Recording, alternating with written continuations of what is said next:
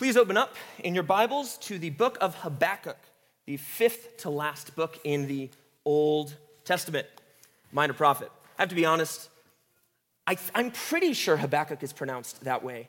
Uh, but I was talking with Alan Nielsen, and you're never really sure. So you just go with whoever's most confident about how the minor prophets are pronounced and the names in the Bible, and you roll with that. Habakkuk is how my mother taught me to say the book when she taught me the books of the Bible. So that's how I say it. If I'm wrong, oh well.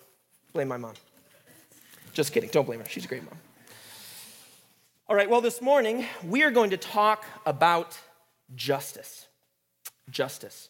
Our world is presently obsessed with this idea of justice. It's obsessed with it.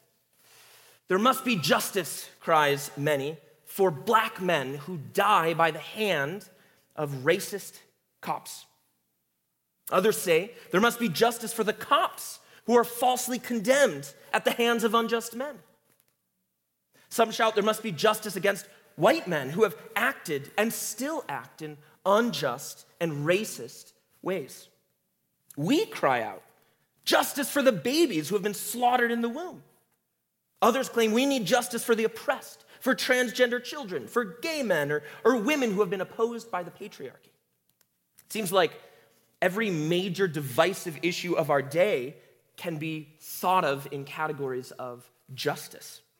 And the so called modern justice movement claims that there are societal injustices that are built into the very fabric of our world that we are obligated to fight and tear down at all costs. Walking through these specific issues that I brought up is not going to be our focus today. Instead, I want to zoom out and think about what is biblical justice. With the world being the way it is, it's even more critical that we as Christians have a developed theology of justice. We need to be able to answer the question how is our understanding of justice different than the world's?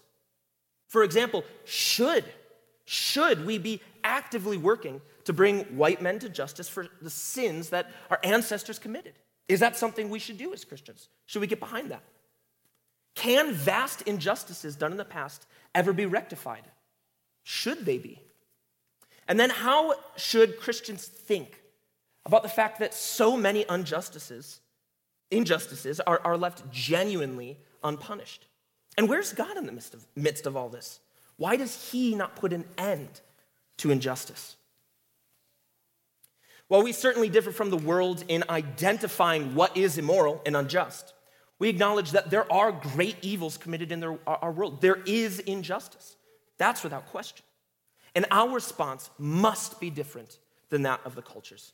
The, the way we counter both societal and personal injustices reflects our theology and our trust in God. And it speaks volumes to the watching world. This is the point I want to convince you of today. Because God is perfect, just, and sovereign, you must not ultimately place your unfail- unfailing trust and hope in human justice, but patiently wait for his perfect justice to be revealed. Let me say that again. Because God is perfect, just, and sovereign, you must not ultimately place your hope in human justice, but patiently wait for God's perfect justice to be revealed. With that said, we're going to read the first couple verses. We're going to be doing Habakkuk, all of chapter one, and then the first bit of chapter two. We're going to take it kind of in chunks. So let's read the first couple verses, then we'll pray, then we'll dive in. Should uh, make sure this is up or not. Nope, that's Come Thou Fount. Okay, we'll just go with it. The oracle that Habakkuk the prophet saw. O Lord, how long shall I cry for help, and you will not hear? Or cry to you violence, and you will not save? Why do you make me see iniquity? And why do you idly look at wrong? Destruction and violence are before me, strife and contention arise. So the law is paralyzed, and justice never goes forth. For the wicked surround the righteous, so justice goes forth perverted. Let's pray. Father, our aim this morning is to be able to act and think rightly as Christians. Lord, help us think in accordance with what you have revealed in your word. Lord, let scripture be the foundation of everything that we think. Our world is a confusing place. Lord, the world cries for justice, and, and we as Christians stand, well, justice is, that's a good thing. Lord, you know that's a good thing. You are just. So, so how should we respond to these things in our world? Lord, I pray that you would grant us an understanding of these things as we study the text this morning. May you be praised and glorified in all that we do. In Jesus' name we pray. Amen. Amen. Many prophetic books begin with the prophets speaking on God's behalf to the people. So God speaks to the prophet, the prophet then speaks to the people. But Habakkuk actually begins in the exact opposite direction. It begins with a complaint by Habakkuk to God. Habakkuk is baffled by God's apparent tolerance and dismissiveness of wrongs committed in Israel. Now, consider with me the likely historical background to the, this book. There's some question as to when exactly Habakkuk prophesied, but th- I think this is the most likely background. Ever since King Rehoboam, which is Solomon's son, caused the nation of Israel to split into the northern and southern kingdoms, Israel had been in utter spiritual turmoil. At this point, by the writing of Habakkuk, the northern kingdom had already been destroyed by the Assyrians in the year 722 BC because of their wickedness and idolatry. They cared little for God and his law and were consequently destroyed by God. The southern kingdom of Judah also was problematic, though at times they did have faithful kings who turned to the Lord in obedience. King Josiah was one of the most notable examples of Judah and its king repenting. In the book of Second Kings, uh, we see that this whole story about Josiah's reforms, where the book of the law, which had evidently fallen out of use at the time, was found in the temple of God. Josiah realized just how far Israel had degraded from what God had originally intended them to be. And so he submitted to the law. King Josiah submitted to the law. He tore down every hint of institutionalized idol worship, and he did what the law said, even going so far as to institute a nationwide Passover. Something, interestingly enough, that not even faithful King David had done. But after Josiah's death, the kings that followed him did not fear the Lord. They were wicked, and they brought back much of what Josiah had torn down. And it was during the reign of these kings after Josiah that Habakkuk most likely prophesied, only a few decades before the ultimate destruction of Jerusalem in 586 BC at the hand of the Babylonians. So Habakkuk is witnessing the very dramatic degradation of obedience to the law of God. His world, his, his people, and his nation are quickly turning their backs on God individually and culturally. Judah and its capital, Jerusalem, is morally, spiritually deteriorating. Unjust men are in power, they distort justice, and they allow, allow violence to run rampant. Sounds kind of like our own era of history, doesn't it? This complaint from Habakkuk forms the first section of the book, starting in verse 2 that we read. Verse 2 O Lord, how long shall I cry for help and you will not hear? Or cry to you violence and you will not save? Now, Habakkuk starts by claiming that God, one, doesn't hear him, and two, doesn't save. Pretty strong accusations there. All of the wickedness going on, and God doesn't answer. How long is God going to ignore his pleas for? He says he doesn't even feel like God hears his prayers. Society is just crumbling into unrighteousness around him, and it continues to get worse. Where is God in all of this? Why is he doing nothing? Next verse, verse 3. Why do you make me see iniquity? And why do you idly look at wrong? Destruction and violence are before me, strife and contention arise. Now we know that God orchestrates all events. Habakkuk knew that also. It is God, it is God who put Habakkuk in Judah at that time, and the prophet wants to know why. He's in turmoil all over this, and he knows that God sees it also. So he asks, Why have you made me to see the wrongdoing when you don't seem to do anything about it? Verse 4 So the law is paralyzed, and justice never goes forth. For the wicked surround the righteous, so justice goes forth perverted. The law is frozen. It's not being applied here, it's being utterly neglected. Genuine justice is brought forth by obedience to God's law. If the law is disregarded, so too is justice perverted. Then he writes about the wicked surrounding the righteous. And the word surround is not a friendly term. To surround is to attack, to cut off hope of escape, to push in from all sides. In battle, to be surrounded is a perilous tactical position. Habakkuk states that because the wicked are surrounding the righteous, justice is perverted. In other words, it's not surprising that the wicked aren't the ones upholding justice. That's what the righteous do. Biblically, the wicked are those who don't fear the Lord. They're those who reject God, definitionally, unbelievers. That's what we would call them. Wicked men base their justice on whatever's popular. They're often like chaff blown to and fro by the winds of worldly consensus. Their sense of justice comes from whatever is popular or self gratifying, or perhaps the justice of a false religion. Those who don't fear the Lord don't base their justice on the Lord. That's a problem. Now, don't hear me as saying that all unbelievers are as unjust as possible. That's, that's not what I'm saying. Common grace enables people to act uprightly in certain circumstances. But those who fear the Lord and his law are the ones who are committed to genuine justice. I believe that justice is definitionally something that only the righteous can consistently uphold. That raises the question what is justice? Well, you know, the inerrant database of our day, good old Google, uh, gives this definition that justice is just behavior or treatment. This is helpful to understand. Justice is chiefly expressed in actions, often an action of judgment. And justice is the downstream effect of one's character. A just person will give justice. They will act in a just manner and give just judgments. So then, what does it mean to be just? Google is still marginally helpful here.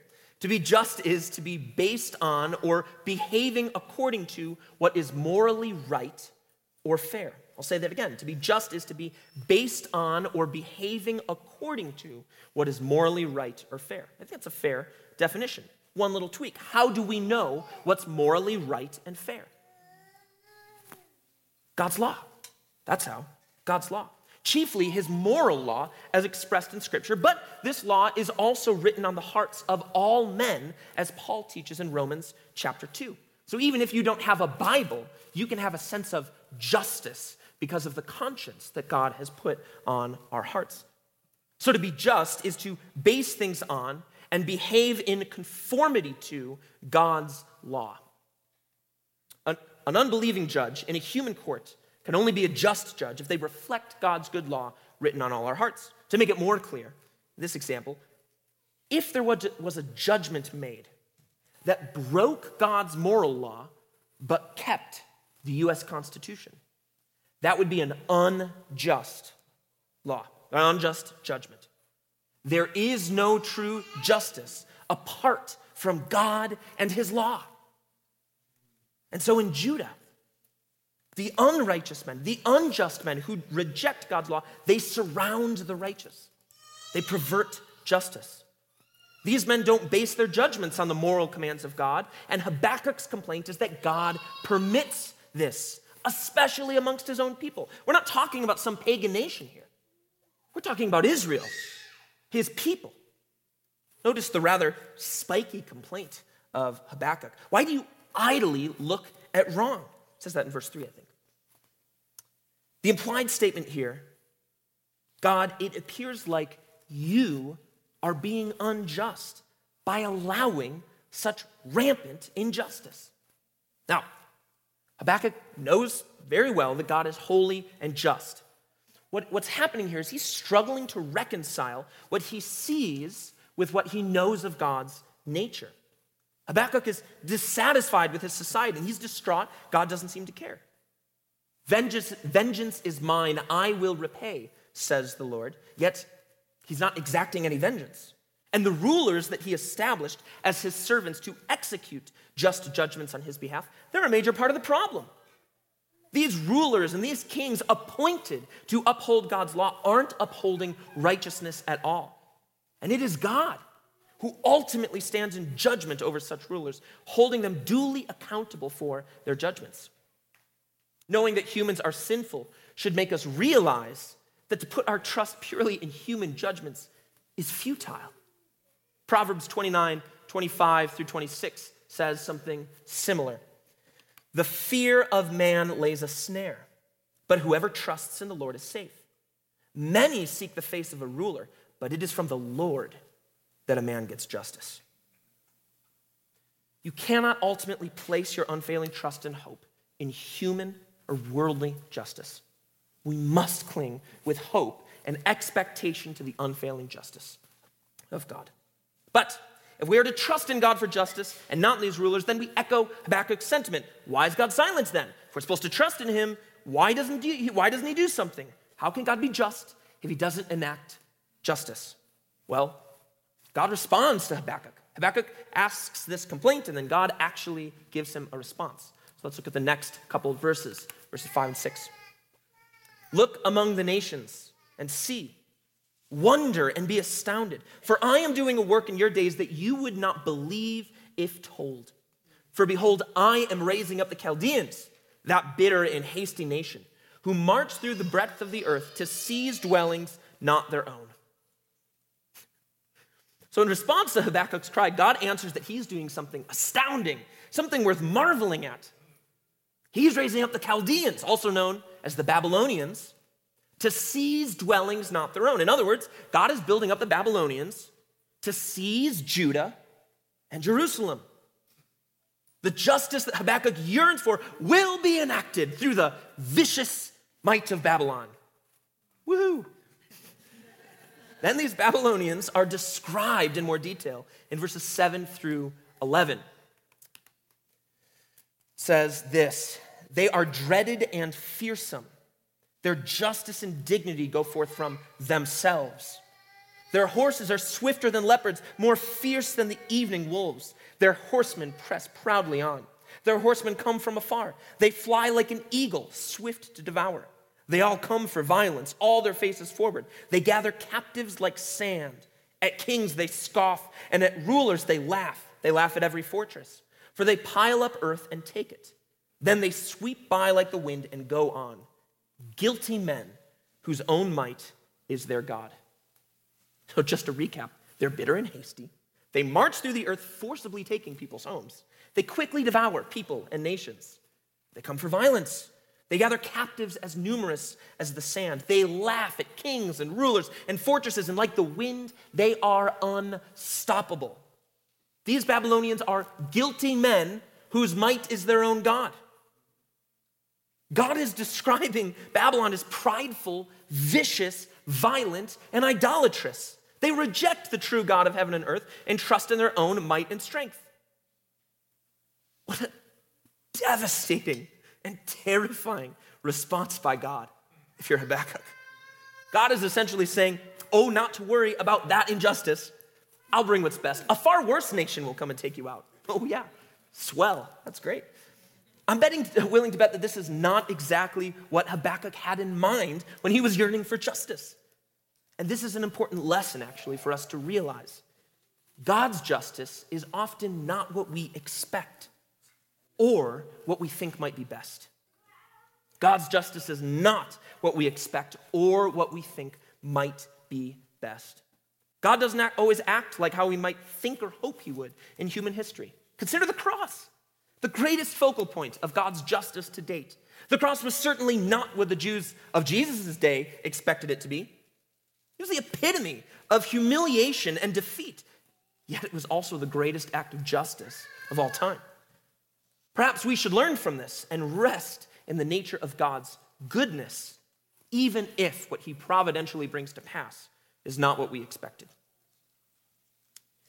But this response by God raises an even more problematic issue.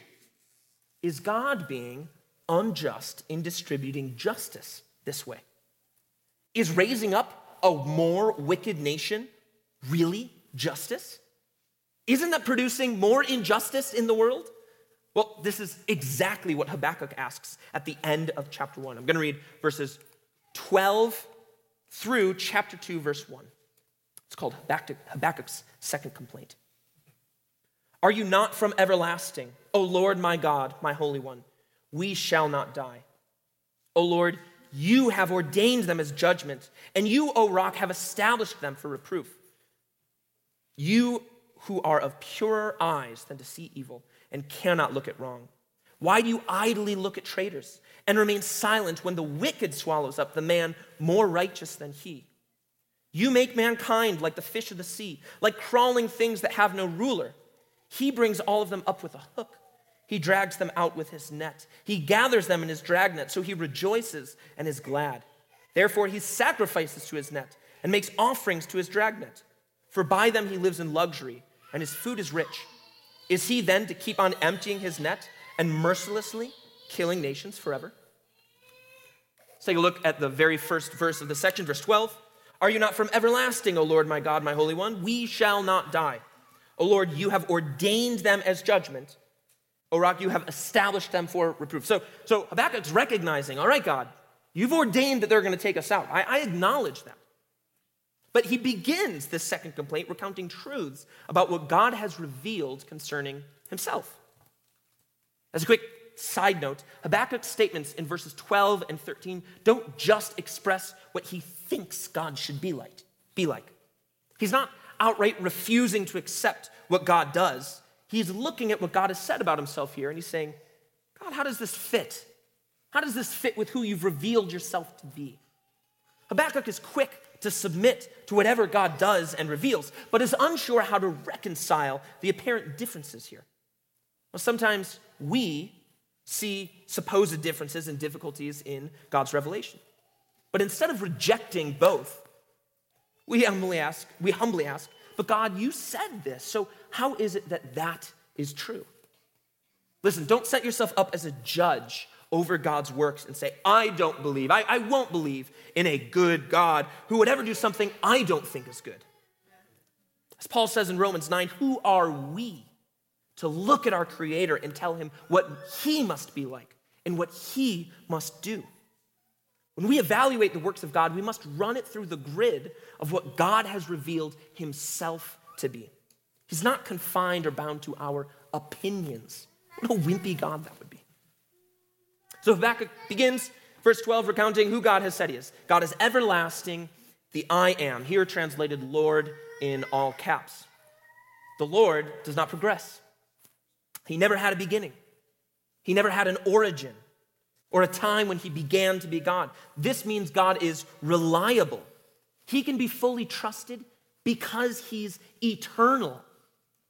He's eternally been the same in his being. He doesn't and he won't ever change. Additionally, the name Lord or Yahweh or I am is often called the covenant name of God. God first revealed himself as the I am in Exodus 3:14 when he spoke to Moses out of the burning bush. You see God has bound himself in covenants to his people. He's not just the God, the creator of heaven and earth, he is Yahweh, the personal covenant Lord who redeemed his people out of slavery. So Habakkuk calls him by his name, appealing to the covenant faithfulness of God, to his steadfast love for his people. That is why he says, We shall not die. Very fascinating phrase thrown in here. God has just revealed he'll judge his people. But Habakkuk knows he will not break his promises to Israel. He will certainly leave a remnant of survivors because of his faithfulness. He will not fully reject his covenant people. Verse 13 You who are of purer eyes than to see evil and cannot look at wrong, why do you idly look at traitors and remain silent when the wicked swallows up the man more righteous than he? Here, Habakkuk raises the problem God has a purer eyes. He can't see evil, he cannot look upon wrongdoing. In other words, God does not favorably look upon evil. So, if this is God's nature, how can he tolerate Babylon's wickedness, which is worse here, worse than Judah's? In the next couple of verses, verses 7, or 14 through 17, Habakkuk uses a fishing illustration to kind of ask the same question, just to summarize this section. He says that God made mankind plentiful, like fish, and without a single definite ruler on earth. Babylon took advantage of this and with wicked intentions acted unjustly towards humanity to his own idolatrous benefit. Babylon now lives in luxury and richness because of his oppression towards others, and he sacrifices towards his own might, his own net. How can God allow this? And even ordain that Babylon grow even stronger, ever stronger, by destroying Judah. He summarizes his plea in verse 17. Is he, referring to Babylon, then to keep on emptying his net and mercilessly killing nations forever? Is God going to have this go on forever? Will he ever bring universal justice on all the wrongs committed by Babylon? After these questions, chapter 2, verse 1 records Habakkuk positioning himself to wait for God's response. It says, I will take my stand at my watchpost st- and station myself on the tower and look out to see what he will say to me and what I will answer concerning my complaint. And then we're going to read the next section, it's going to be our last section of text for the morning, verse 2 through 5 of chapter 2. This is God's answer to Habakkuk's second complaint. And the Lord answered me Write the vision, make it plain on tablets, so he may run who reads it. For still the vision awaits its appointed time. It hastens to its end, it will not lie. If it seems slow, wait for it. It will surely come, it will not delay. Behold, his soul is puffed up it is not upright within him. But the righteous shall live by, by his faith. Moreover, wine is a traitor, an arrogant man who is never at rest. His greed is as wide as Sheol. Like death, he has never enough. He gathers for himself all nations and collects as his own all peoples. So in verse 2 here, God instructs Habakkuk to write down what he says. This is likely why we have the book of Habakkuk, because God told him to Write it down here. Then, verse 3 For still the vision awaits its appointed time. It hastens to the end, it will not lie. If it seems slow, wait for it. It will surely come, it will not delay. What a fantastic and reassuring statement by God to the questioning prophet. What God intends to do, he will accomplish. What God purposes, he will bring to pass in his own time. Christians, if what God has revealed seems like it's not yet happening, wait for it with patience and humility. Be encouraged. The Lord's timing will not delay, meaning it will happen in perfect accordance with his will.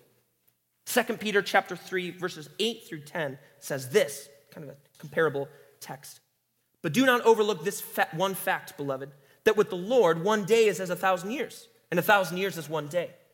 The Lord is not slow to fulfill his promise, as some count slowness, but is patient towards you, not wishing that any should perish, but that all should reach repentance. But the day of the Lord will come like a thief.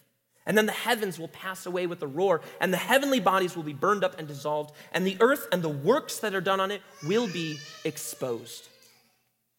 We don't see God's timeline and his reasoning for his delay, but we can rest assured God is marching history forward in accordance with his plan. And this, this in verse 4 is the promise that will not delay. Behold, his soul is puffed up, it is not upright within him. But the righteous shall live by his faith. This is a fantastic verse. This verse might sound rather familiar to you. It's actually quoted several times in the New Testament. And this is the crux of God's response to Habakkuk. This is God's answer to the problem of him using a wicked and idolatrous nation to judge Israel. This is where we get our resolution, our solution. This is what we can be reassured of today when faced with wrongs and uh, unrighteousness on all sides. God says here that Babylon is arrogant, and not upright. And, and here, Babylon can just be a fill in for any wicked group of people. And verse 5, the verse after this, expounds on this idea. These Babylonians are arrogant, drunkards, greedy, and presumptuous. But the righteous man, in contrast, will live by faith. The righteous will live, meaning they won't be destroyed. Those who live by faith will not be destroyed in the same way Babylon will be. Let me flip this around. All those without faith who do not live by faith will be destroyed. They will not live. The Babylonians, those in Judah who are unjust, those who've committed injustice in the U.S., they'll all experience the full justice of the Lord God Almighty. All of Habakkuk's claims and fears about ongoing injustice and prevailing wickedness receive this promise. All will be unfavorably judged for their arrogance and their wickedness. The only solution to escape such judgment? To live by faith. So, what does this mean? What, what does this mean, and how does it solve the problem of God not intervening in current ongoing injustices? Well, I think that this tells us at least four things uh, that I'm going to go through. Probably more, but at least four. Number one, it tells us that God's justice is universal. God's justice is universal. There is no escape for the wicked. Judah, Babylon, Rome, the US, everyone, without exception, will be subject to the full weight of God's holy judgments. The judgment of God is not partial. I often, when doing street evangelism, interact with people who delight in saying that God is impartial with respect to salvation. That's true. The inverse is also true. God is impartial with respect to judgment. If you're wicked, and you are, and so am I, justice awaits. It's inevitably looming like a storm cloud, about to drop its rain. Have you ever sinned? Have you ever broken God's law? Have you ever been unjust? Then the justice of God hounds you down. And not only you, but all of humanity, including those who have acted unjustly towards you. White man, black man, cops, rich CEOs, the justness of God pursues them all. Everyone in our world loves clamoring for justice, and they love the idea of their enemies being judged. The, social justice movement is very quick to nail down others' supposed wrongdoing. The very few people are willing to recognize the truth about their own injustice. All of mankind, without exception, will be brought before the judgment seat of God, and the books of our deeds will be opened. But the righteous shall live by his faith. Second thing this verse tells us God's justice is inevitable. It's inevitable. So, number one, God's justice is universal. Number two, God's justice is inevitable. God has revealed himself to be a just and good God. He will by no means acquit the guilty. Perhaps partial justice comes on this earth against the wicked and unjust. Think about this. Perhaps God has ordained an invading nation to crush our wickedness here in the US. We are certainly less significant in redemptive history than the nation of Israel was, and God had no qualms about wiping them out with Babylon. But perhaps this doesn't happen. Habakkuk likely didn't survive to see this judgment come on the Babylonians. It happened, for the record. He witnessed injustice in his days and very possibly the destruction of his own people. There was no full accounting of wrongdoing granted in his lifetime. What if at the end of your life, there's been no vindication, no justice for the wrongs committed against you or someone you care for? If you feel that you were cheated out of earthly justice, remember this it is a secular, materialistic lie that says our only hope for justice is this mortal life. It is a secular, materialistic lie that says our only hope for justice is this mortal life. We don't need to fear that justice won't be done. We never need to fear justice won't be done. We have a just God. Now, I recognize that this can be really weighty, that this can be really difficult, especially if you've experienced really incredibly significant iniquities committed against you that have left you scarred. And I'm not discounting the seriousness of some offenses that may have been made against you. What if you were raped? What if your life savings were stolen? What if someone wronged you in such a way as to destroy the rest of your life in some way? These things happen. You might be thinking, how, how can you possibly be satisfied with this airy notion of judgment to come? So, why not spend yourself pursuing certain justice now, today, before it's too late? Because you could. You, you could devote your life, throw your life into vengeance. But that's not ultimately going to get you what you want. You know how your heart can be satisfied? Here's how trust in the Lord with all your heart and lean not on your own understanding. Rest assured, all the might of the world cannot stand against the looming disaster that approaches the wicked, far worse than anything Babylon could ever bring to bear. Hear this God's justice will not delay, it will not hesitate, it will come at the appointed time. It is inevitable. Each second brings us closer and closer to the day of vindication, to genuine and lasting justice. The end of Romans 12 I find to be really helpful when thinking through some of these things. It says this Repay no one evil for evil but give thought to do what is honorable in the sight of all. If possible, so far as it depends on you, live peaceably with all. Beloved, never avenge yourselves, but leave it to the wrath of God. For it is written, Vengeance is mine, I will repay, says the Lord. To the contrary, if your enemy is hungry, feed him. If he is thirsty, give him something to drink for by so doing you will heap burning coals on his head. Do not be overcome by evil, overcome evil with good. This sounds unusual, but rejoice in God's wrath. Rejoice in his judgment and his justice. These things tell of his righteousness. Rest in these precious truths. It, yeah, rest.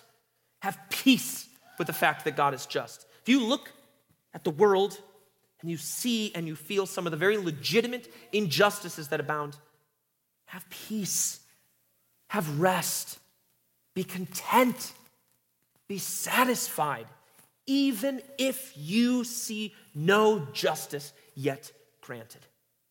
Engage also in, in justice in ways the Bible commands, but ultimately rest in the sovereignty of God. What does that look like? Well, it looks like preaching the gospel, praying for justice, caring for the poor, loving your neighbor. Act like a Christian acts in your spheres, with your family and your jobs. And know that even if nothing changes, the sovereignty of God will bring justice. He will righteously punish what ought to be punished. Still, it seems reasonable to ask why doesn't God just grant justice now, immediately? Why, why does he delay? We talked about this a little bit in the second Peter verse, but I want to go through this a little bit. In other words, why does a good God, good God allow evil to continue to persist instead of immediately stamping it out? He, he could. He could today, boom, done, no more evil. Why does he permit it? Number three, third thing God temporarily permits injustice that greater good may result. God temporarily permits injustice that greater good may result.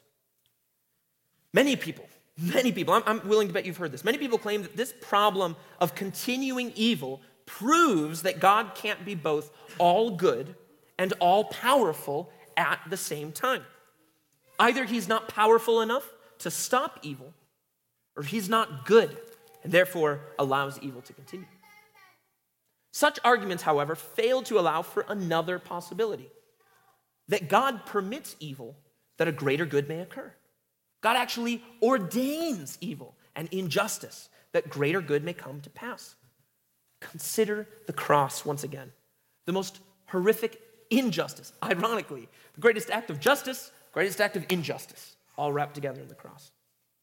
It was the murder of the sinless Son of God.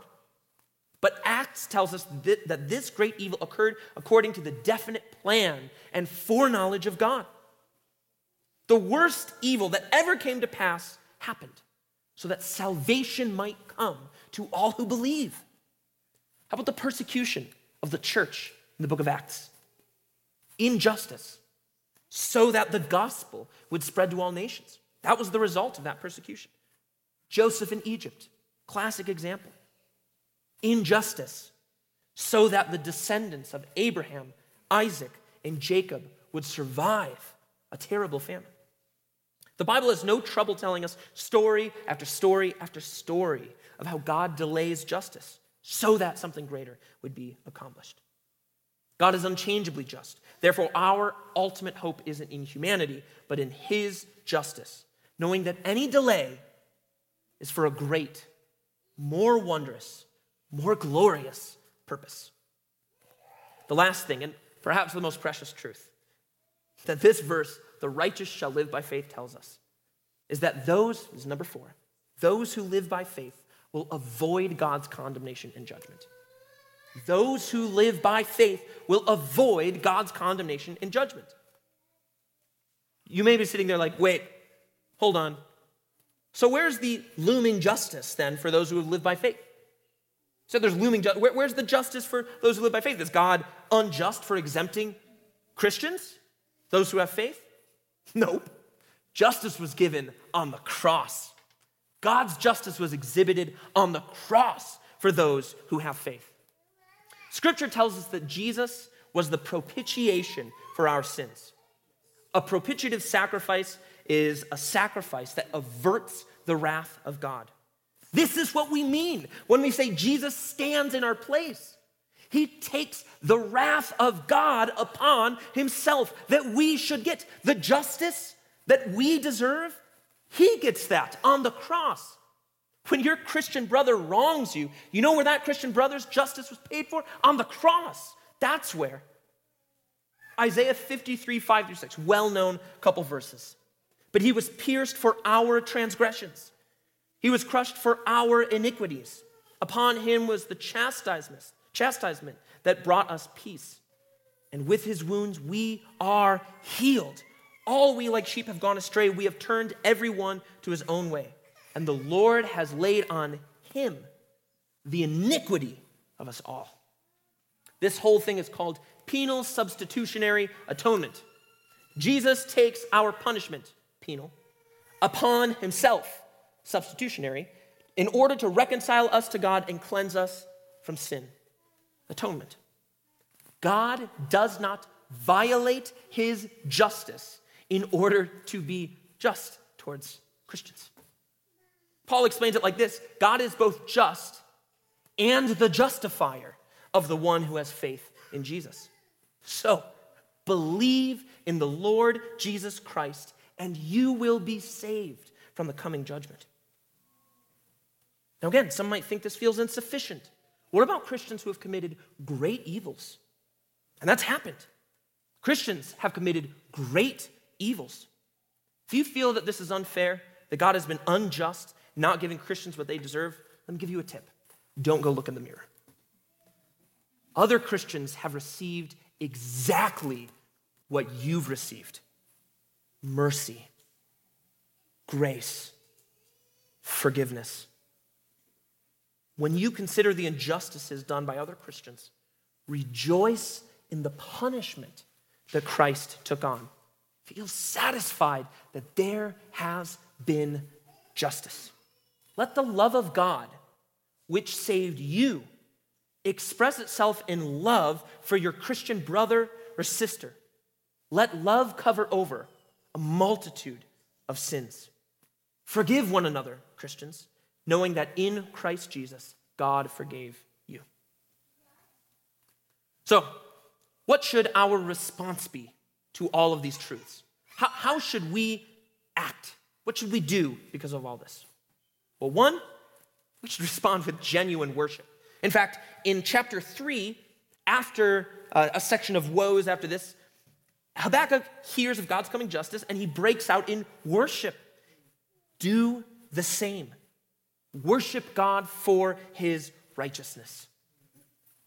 Second, we should identify and call out genuine injustice in our world, pointing people to what Scripture says. Like I said, later in chapter 2, there's this whole woe section where Habakkuk records a huge list of woes against Babylon, citing their wrongdoing and their coming judgment. We too must prophetically engage our world, call out wrongdoing according to what God has revealed in His Word, preach, engage in public discourse. We must determine what injustice is by the Bible that's how we tell what is unjust. It's our lens for determining legitimate injustices. Listen, not all that the world calls unjust is actually unjust. How do you know what unjust injustice is if you don't know God's law? We have to be slow to jump on worldly bandwagons. We need to be quick to condemn what Scripture condemns. If you feel like it ought to be our primary mission, primary mission, to actively take matters in society into our own hands, know that only the Lord can and will do that. Listen, injustice is not just a problem of policies and, and governments, it's primarily a problem of a sick and sinful heart. That's the origin of injustice. So don't respond to this problem as though it's chiefly a societal issue. It's not. If you want to help engage legitimate injustices, injustices, then engage with them as a chiefly spiritual issue. As Christian citizens, not, not rulers, rulers are kind of a different category in, in one sense than what we are as just citizens. We fight against injustice chiefly with Christian spiritual disciplines preaching the gospel, preaching scripture, prayer, fasting, generosity, hospitality, training, and teaching our children, long suffering, sacrifice. The Bible gives us our solution for justice. Not the world, not public opinion, not philosophy, not critical race theory or intersectionality. This doesn't mean that we're uninvolved in society and injustices, but rather that we engage them as a Christian does gospel centric, Bible based, trusting in God. Habakkuk wasn't a ruler like most of us are. And what did Scripture see fit to record? What did God inspire that we would read his response was to all these injustices? He prayed. He prayed to God. That's what Habakkuk did. He said, God, you do something. God, be who you are. It may just be that the expression of these spiritual disciplines in our individual lives and vocations is what God uses to bring justice to our unjust land. Modern social justice, worldly justice, whips up a narrative of injustices according to a playbook that is definitionally opposed to the Word of God. Now, listen genuine injustice, real racism. Well, we abhor that. Christians abhor sin. We staunchly oppose sin. But you know what the solution to racism is? What the solution to division is? The gospel. Unity in the church, unity in Christ. That's our solution. The social justice movement is worldly thinking, it is not biblically founded. Social justice doesn't even know what injustice is. It's not a problem with capitalism or inequity or, or even presidents. It's a problem of the heart. What's the solution to sick hearts? Our God, who saves through his gospel. You remember Josiah's reforms? How was the nation of Judah transformed? How did the whole land turn to God? By hearing from and trusting in the law of the Lord. So, Christians, if we want rulers to act justly, if we want a land that turns to the Lord, do not cease from preaching and trusting in and teaching the Word of God. Maybe we don't get partial justice immediately, but we do get ultimate justice inevitably. Last thing we should do in response to all this be encouraged. Be encouraged. Have the same attitude that Habakkuk records at the very end of the book. Chapter 3, verses 17 through 19, the very last words in this book says this Though the fig tree should not blossom, nor fruit be on the vines, the produce of the olive, olive fail, and the field yields no food, the flock will the flock be cut off from the fold, and there be no herd in the stalls. Yet I will rejoice in the Lord. I will take joy in the God of my salvation. God, the Lord, is my strength. He makes my feet like the deer's. He makes me tread on my high places. For now, things might not look so good. The fig tree is dead. There's no fruit. It looks like God is idle. I will rejoice in the Lord. Our strength is in our just God. Wait patiently, O Christian, on his good and perfect justice to be revealed. Let's pray. Father, we yearn for justice. God, you have commanded us to be just. Injustice is sin. Lord, help us to act in accordance with your word. Lord, let us be Christians. Let us think rightly about what justice is. Lord, let us see it as a problem of the heart. Let us address it the way we ought to with the gospel. Lord, we pray for our nation and our world. Let justice be done. God, please grant faith to the many rulers we have in our country. Cause them to turn to your word and base their justice off you. But Lord, even if not, we rest. We rest, O oh God, in the fact that you are a just God, that you are a good God. We know, O oh Lord, that justice is coming that judgment awaits. The day of the Lord will be a most terrible day for those who do not live by faith. And oh God, help us to recognize the significance of the cross in which our injustices were paid for. Lord, let us rest in the fact that we are forgiven of our iniquities, that we are righteous by the blood of Christ. And Father, help us to live in accordance with this new status. Help us to live righteous lives. Help us to live righteous lives because you are a righteous God. We love you, O oh Lord. Please help us and help our world. We pray these things in Jesus' name. Amen.